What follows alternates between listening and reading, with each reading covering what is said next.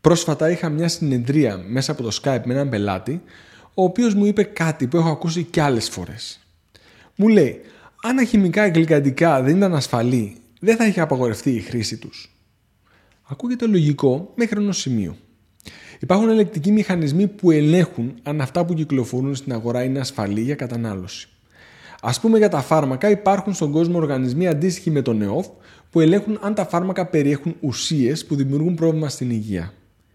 Λογικά πρέπει να υπάρχει κάτι αντίστοιχο και για τις τροφές. Όχι ακριβώς.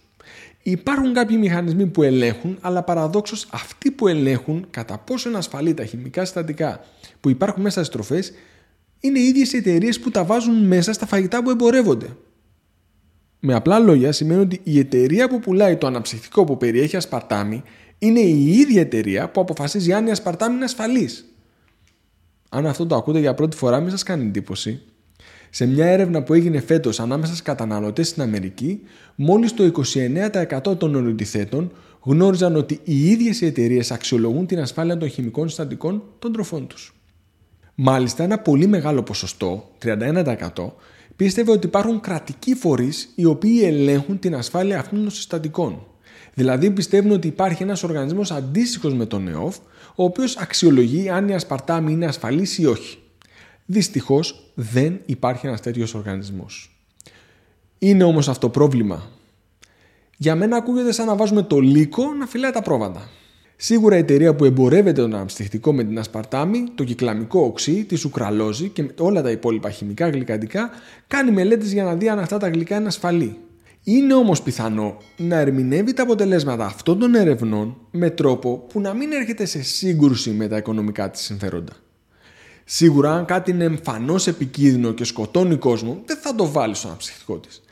Αν όμως είναι οριακά ασφαλές ή ακόμα και ανασφαλές κάτω από ορισμένες συνθήκες, τότε υπάρχει κίνδυνος να ερμηνεύσει τα αποτελέσματα των ερευνών ασφάλειας προς το συμφέρον της.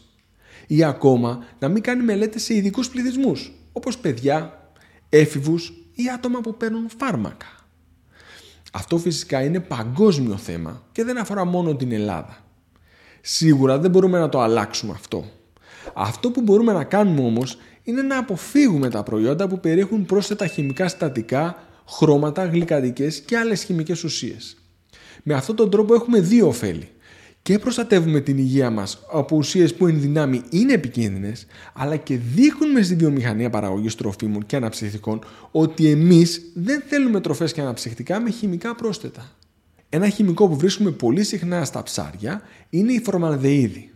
Η φορμαλδεΐδη είναι μια καρκινογόνος ουσίας που καλό είναι να μην υπάρχει στο πιάτο μας. Αν τρώτε ψάρια, τότε αξίζει να δείτε το βίντεο που εμφανίζεται στα δεξιά μου που σας εξηγώ τι είναι και πώς φτάνει η φορμαλδεΐδη μέσα στα ψάρια και τι μπορεί να κάνετε για να προστατευτείτε. Σας ευχαριστώ πολύ.